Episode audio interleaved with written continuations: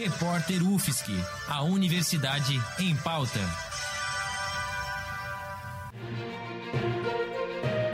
Cobertura especial Covid-19.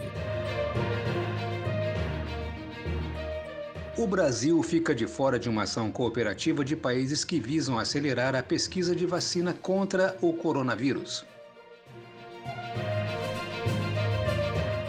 Nesta segunda-feira, representantes de governos de todo o mundo anunciaram a doação de quase 7 bilhões e meio de euros para a OMS, a Organização Mundial da Saúde. O objetivo da doação é apoiar e dar rapidez a pesquisas sobre a produção de vacina. Os representantes também assumiram o compromisso de que a vacina vai ser distribuída a todos os países de graça.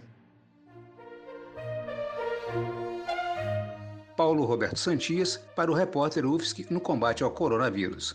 Edição técnica Joyce Almeida, Bárbara Jussi, Gabriel Oliveira, Roque Bezerra e Peter Lobo.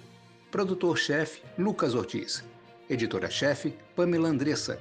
Orientação Professora Valciso Culoto.